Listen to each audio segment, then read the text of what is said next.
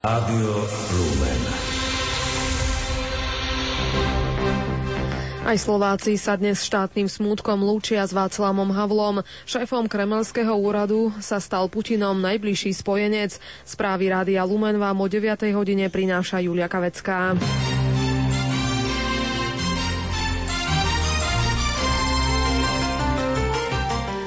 Slováci sa dnes štátnym smútkom lúčia so zosnulým bývalým prezidentom Václavom Havlom. Vláda Ivety Radičovej schválila štátny smútok od 8. do 18. hodiny ako pietnú spomienku na bývalého prezidenta spoločného štátu Čechov Slovákov, ktorý mal mimoriadný vplyv na verejný život. Návrh predložil minister vnútra Daniel Lipšic s odôvodnením, že by sme mali mať tradíciu vyhlasovať štátny smútok vo vzťahu k bývalým prezidentom. Pri, pri vyhlásení štátneho smútku sa spúšťa štátna vlajka na polžrde. Platí aj zákon o hazardných hrách, podľa ktorého sú zakázané stávkové hry a lotérie. Minister zdravotníctva Ivan Uhliarik plánuje stiahnuť na Slovensko 300 lekárov z Ukrajiny. Má ísť o chirurgov, traumatológov, anesteziológov a ginekológov, ktorí v nemocniciach najviac chýbali počas núdzového stavu vyhláseného pre masové výpovede lekárov. Vo svojom dnešnom vydaní o tom informuje denník hospodárske noviny. Podľa hovorkyne rezortu Kataríny Zolerovej ide o vysokošk- vysokoškolsky vzdelaných lekárov, ktorí si pomocou ďalšieho vzdelávania a praxe v slovenských nemocniciach môžu zvyšiť kvalifikáciu. Ministerstvo školstva spustilo internetovú stránku eaktovka.sk. Žiaci, učitelia aj celá verejnosť si tam môže prečítať 26 učebníc, ale aj knihy určené na povinné čítanie či odborné materiály. Práve z tohto webu sa dá stiahnuť aj 65 audionahrávok. Na stránke sa stačí zaregistrovať prostredníctvom sociálnej siete alebo zadaním mena a mailovej adresy. Čo konkrétne si od tohto kroku rezort sľubuje, vysvetlil jeho šéf Eugen Jurzi. Kozica. Jednak žiaci sa budú môcť učiť aj tam, kde učebnice nemajú, napríklad e, na prázdninách u babičky povedzme, ale aj to, že učitelia budú môcť ľahšie kombinovať e, jednotlivé učebnice. A tiež si od toho slúbujeme, že sa zníži riziko, že by nastal znova moment, keby na školách chýbali učebnice, pretože tieto jednoducho budú na internete a, a z toho by nemali zmiznúť. Turecký premiér Recep Erdogan oznámil zavedenie politických a vojenských sankcií voči Francúzsku. Urobil tak v reakcii na schválenie zákona francúzským parlamentom o trestaní verejného popierania arménskej genocídy osmanmi spred 100 rokov. Erdogan zároveň potvrdil odvolanie tureckého veľvyslanca z Paríža. Ruský vicepremiér Sergej Ivanov, ktorý je blízkym spojencom Vladimíra Putina, sa stal novým šéfom prezidentskej kancelárie. Do funkcie ho včera vymenoval prezident Dmitrij Medvedev. Bývalý dôstojník KGB a exminister obrany, ktorý patrí do Putinovho najbližšieho kruhu, tak urobil veľký krok v kariére, keďže post šéfa prezidentského úradu je jednou z najvyšších funkcií v Rusku. Slovenský hokejista Marian Gáborík prispel v noci jedným gólom k víťazstvu New Yorku Rangers nad meským rivalom Islanders 4-2. Gól zaznamenal aj útočník Tomáš Kopecký, ktorý poslal zápas jeho Floridy na lade Otavy do predlženia. V ňom však napokon uspeli domáci 4-3. Predlženie pre svoj tým vynútil aj obranca Eneheimu Lubomír Višňovský, ktorý sa podielal na oboch góloch káčerov do siete Los Angeles. Na jazdovom rozstrele boli však úspešnejší domáci králi. Počasie. Dnes bude oblačno až zamračené vo východnej polovici do poludnia aj zmenšená oblačnosť, ojedinelé hmlisto. Od západu miestami prevažne v západnej polovici Slovenska dáž so snehom alebo slabé sneženie. Najmä na západe sa bude tvoriť aj poľadovica. Denná teplota vystúpi na mínus 2 až plus 3, na horách vo výške 1500 metrov na mínus 3 stupne. Bude bez vetrie, alebo ak, tak bude fúkať len slabý premenlivý vietor. Aktuálnu situáciu na cestách ponúka Stela Centrum dopravných informácií.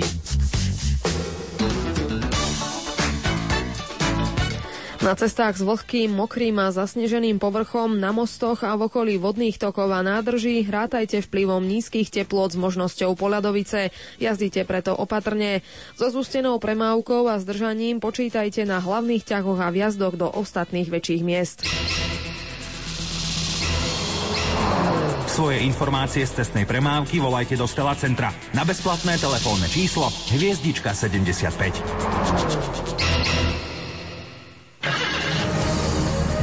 Istotám pre jazdu autom patrí aj poistenie auta. Ponúkame vám ho aj na našej stránke www.lumen.sk. Lumen.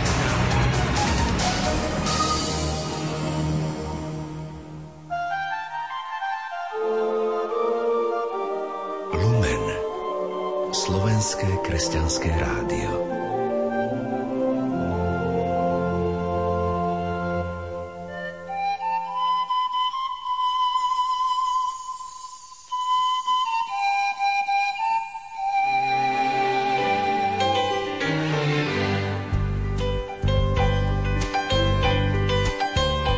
Možno nabúrame niektoré stereotypné názory na niektoré nápoje, ukážeme vám nový pohľad na jedlo a na procesy, ktoré v našom organizme spúšťajú všetky tie lahôdky, ktoré možno už v týchto dňoch pripravujete.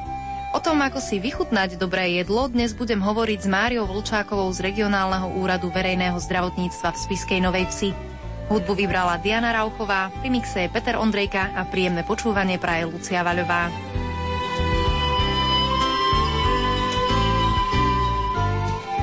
Čo sa týka stravovania počas Vianočných sviatkov, všetko by bolo v poriadku, keby sme vedeli si urobiť e, nejakú určitú predstavu o tom, že koľko toho zvládne náš organizmus. Dosť, e, čo sa týka týchto Vianoc, zaťažujeme svoj organizmus stravou, pretože nehľadíme na to, čo s čím kombinujeme, nehľadíme vôbec na to, aké množstvo, aké kvanta sú toho jedla, ktoré náš organizmus musí spracovať.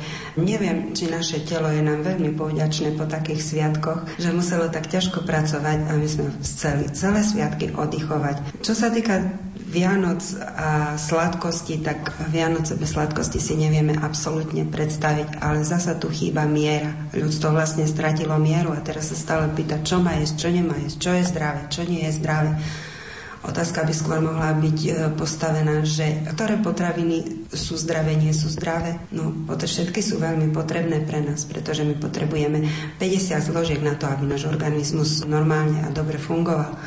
Takže ťažko označiť nejakú potravinu, že nie je zdravá alebo je najzdravšia. Aj tú najzdravšiu potravinu, keď budeme jesť bez nejakej hranic, tak nám nakoniec poškodí.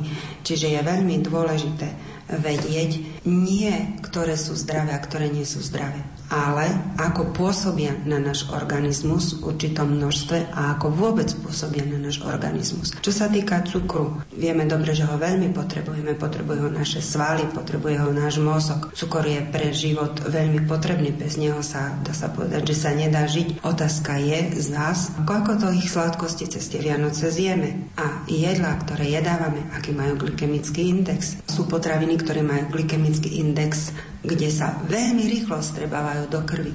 Tým pádom vytvárajú v organizme falošný hlad a sú potraviny, ktoré sa pomaličky uvoľňujú, pomaličky uvoľňujú cukor do krvi a tým pádom majú veľmi dobrý glykemický index. A ako toto môžeme zistiť? Musíme si všimnúť potravina, ktorú jeme, koľko obsahuje vlákniny.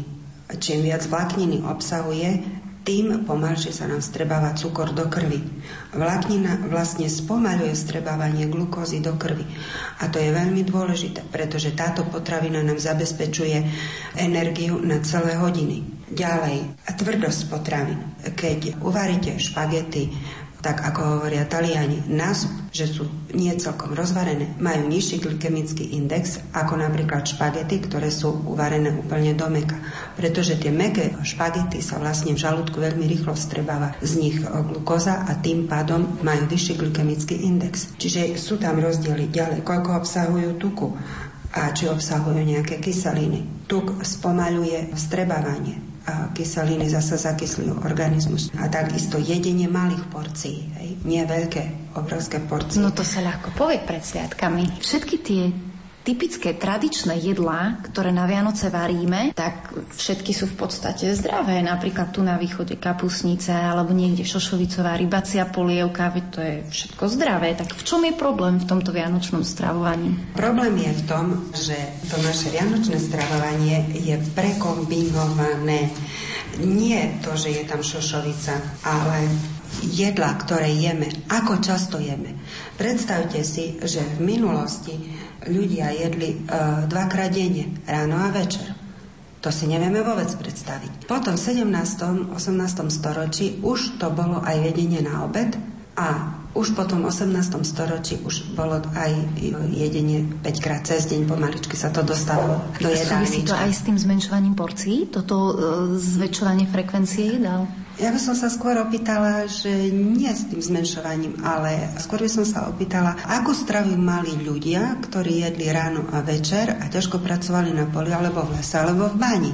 Ja by som povedala, že jedli chlieb so slaninou. Jedli chlieb, ale celozrný. Tá slanina tam bola vo veľmi malom množstve, ale práve to, že jedli celozrné výrobky, tak tieto celozrné výrobky im zabezpečovali energiu na ťažkú prácu a na niekoľko hodín. To bol ten nízky glykemický index. Áno, pomaličky sa to uvoľňovalo. Teraz nechcem zasa hovoriť, že máme jesť dvakrát cez deň, ale ide tu o to, že jeme veľmi často a prečo sa cítime bez energie. Aké máme zloženie tej stravy, keď stále nemáme energiu? No tak čo je napríklad zlé na kombinácii vypraženého rezňa a hranolčekov? No takže ten rezeň vlastne je bielkovina, alebo je to meso.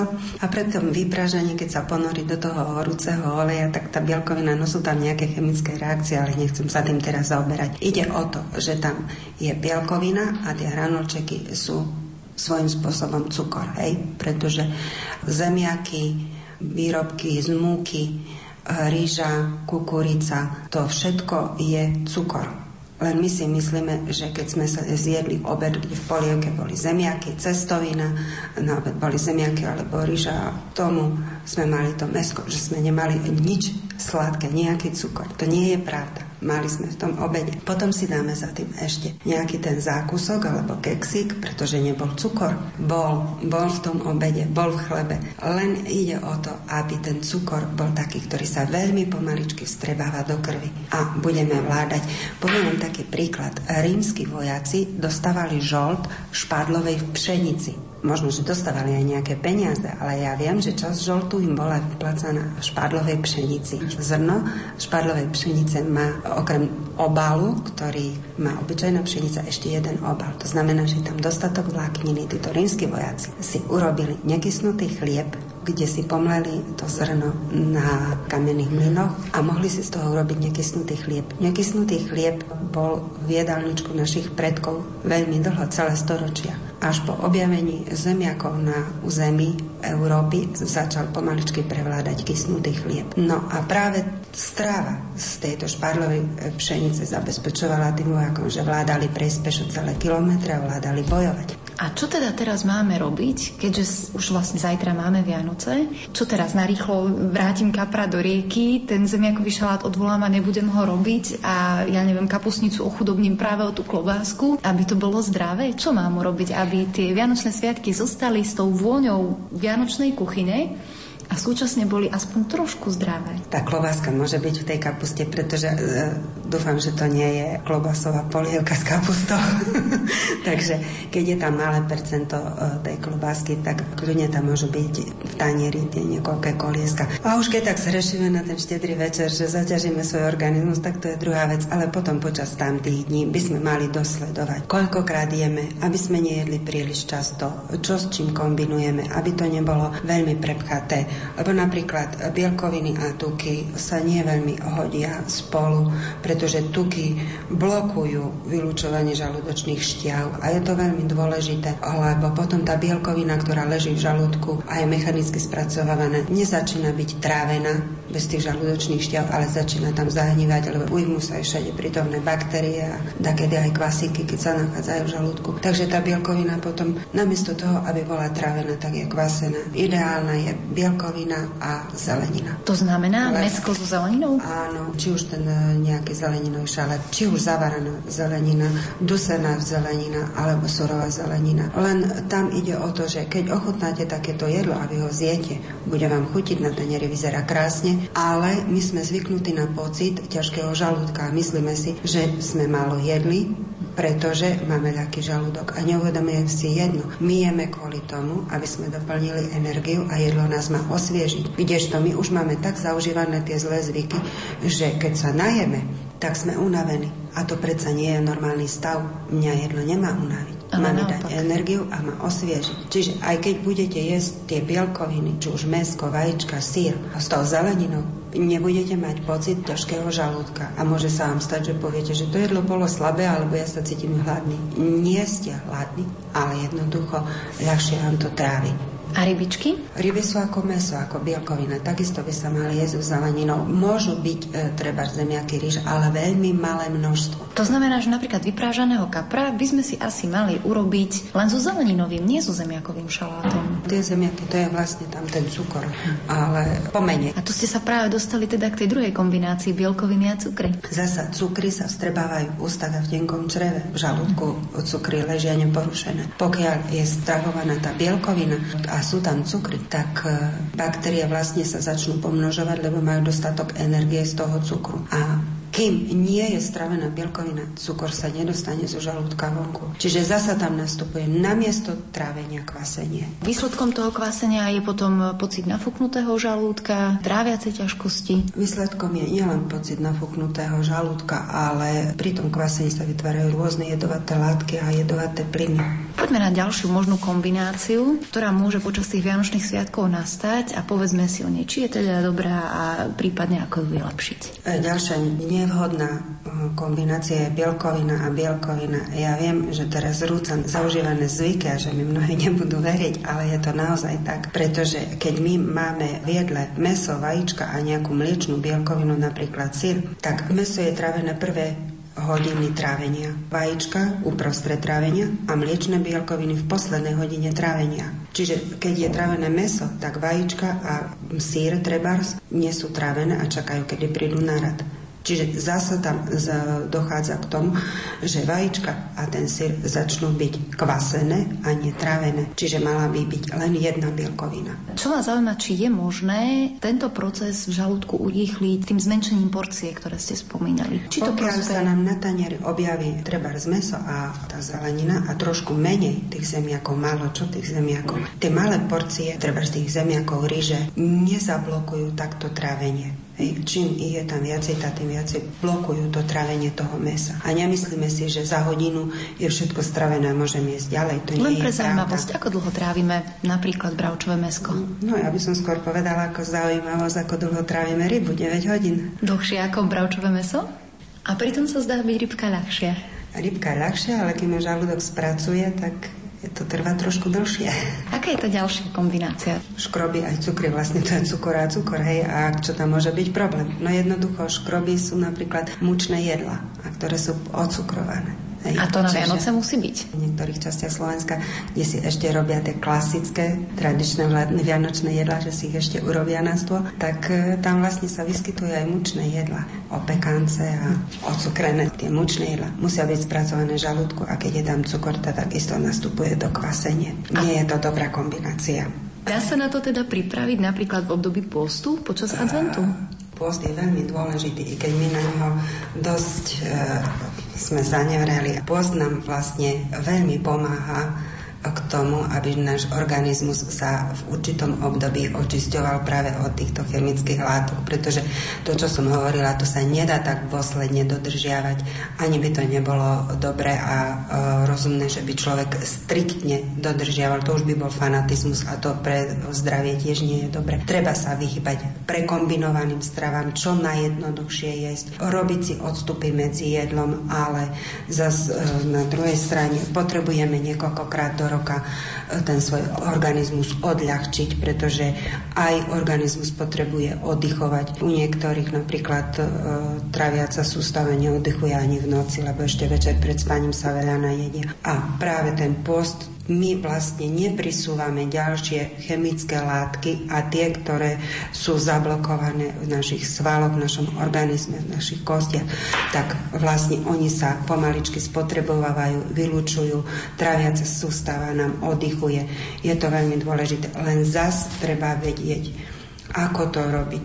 Niekto si povie, teraz prestanem, skončím, už začína tvrdý post. Na post sa treba pripravovať pomaličky. Takisto musí ten organizmus zvyknúť.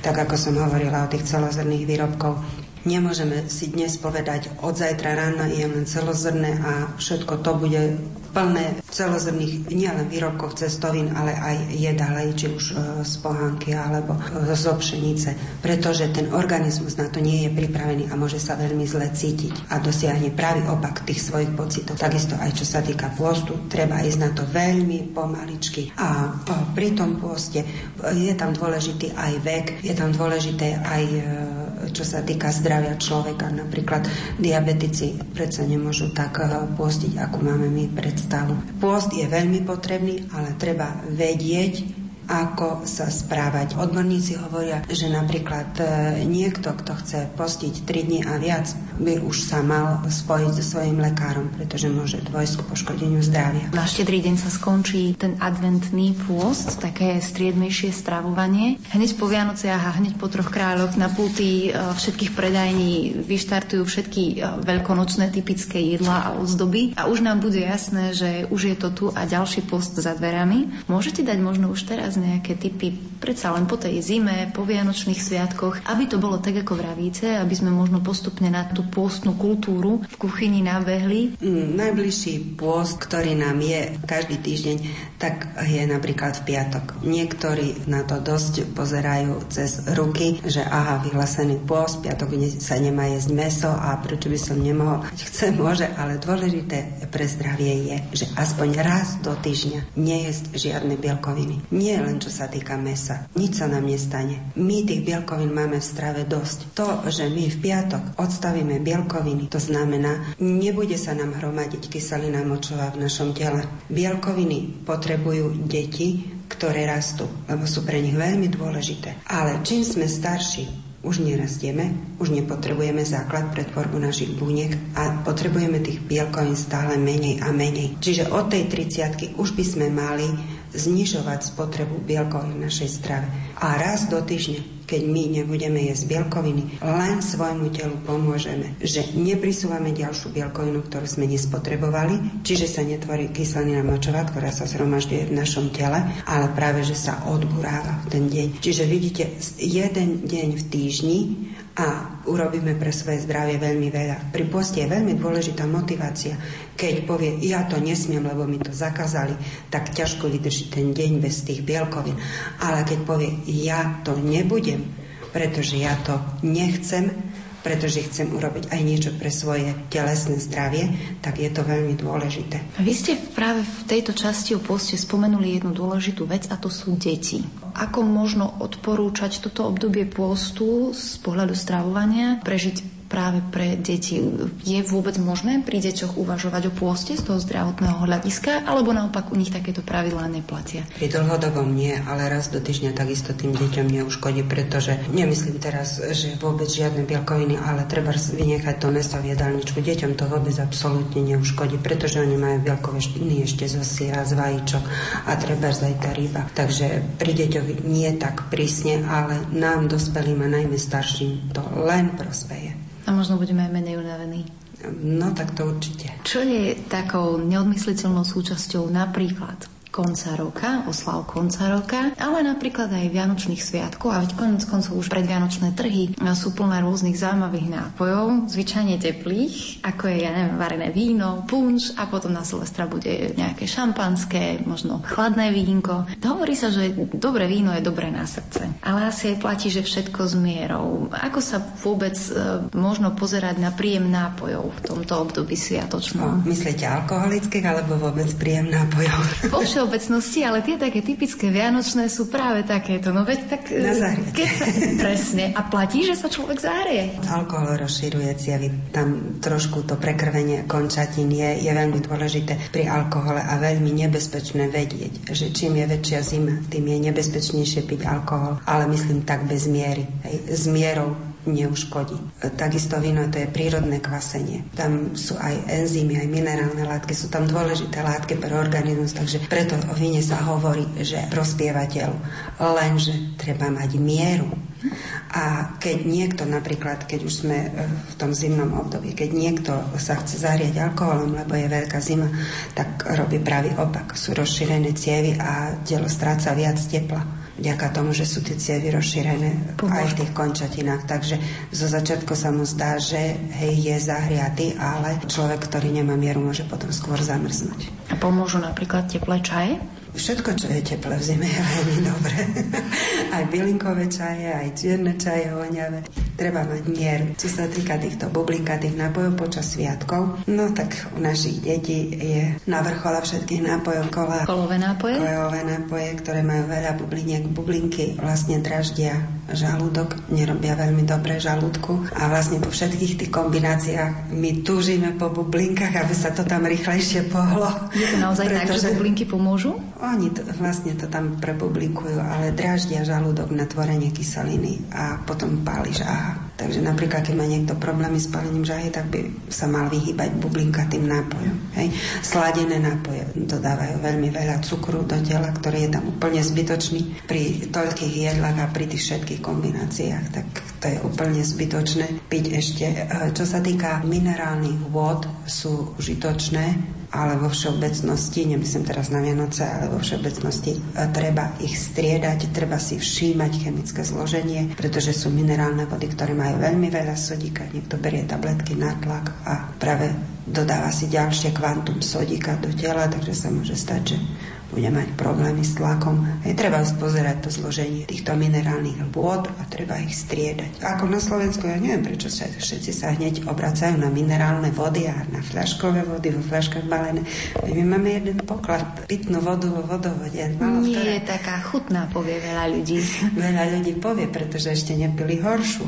Ale je to poklad, ktorý máme na Slovensku a nad ktorým točíme nosom. Ale takú vodu, ako my máme, myslím pitnú vodu, tak to hoc ktorá krajina na svete nemá. No a čo e, napríklad bublinkové šampanské alebo tieto perlivé rôzne alkoholické nápoje, to by mala byť taká kompromisná kombinácia, nejaké šumivé vínka. Vždy sme pri jednom a tom istom slovičku. Môžu sa, ale miera. Keď ste hovorili o kvásení a o cukroch, tak mi napadlo pivko. Po dobrom obede však a teraz hlavne po sviatkoch. Vlastne my si týmito nápojmi pomáhame k lepšiemu tráveniu. Keď si to tak všimneme, tak v skutočnosti my si chceme nejako pomôcť, pretože sa necítime tak, ako keby sme sa mali. Platí teda, že organizmus si vyžiada, čo mu chýba? Skôr vtedy pomôže, keď budeme viacej piť, keď zlepšíme svoj pitný režim a jednotlivé jedla oddialíme a budeme jesť oveľa jednoduchšie. Tak, aby boli tie Vianoce e, krásne, šťastné a najmä zdravé. Nie len zdravá výživa je jedinou podmienkou zdravia. A keď budete počas celých sviatkov jesť veľmi striedmo, keď budete dávať pozor na časové odstupy medzi jednotlivými jedlami, keď nebudete svoj organizmus preťažovať alkoholom a cukrom. Pri tom cukre som ešte nespomenula, že je veľmi dôležité, čím viacej tých sladkostí jeme, tým máme väčšie dispozície na kvasinkové infekcie, pretože kvasinky sa v našom traviacom trakte potom vďaka tomu, že majú dostatok cukru, preťažujú, ale to už je ďalšia paleta ochorení z kvasinkových infekcií, tak pritom je veľmi dôležité zachovať si v dobrom stave svoju psychiku. Ako? No jednoducho závisť, zlosť, hnev, beznádej narušujú našu hormonálnu reguláciu a zdravú funkciu imunitného systému. Lásky plné myšlienky a skutky udržujú naše zdravie a pomáhajú nám znovu ho získať, ak sme chorí. Skúsenosť aj veda zhromaždili veľa faktov, ktoré svedčia o tom, že najlepším liekom je dobré slovo. A na to my na Vianoce veľmi zabudáme. Najväčším darom, najväčším liekom je dobré slovo a láska, ktorú si tak veľmi želáme jeden druhému aby naozaj aj medzi nami bola. A vtedy sa zlepší aj naše psychické zdravie a vtedy sa budeme cítiť oveľa lepšie.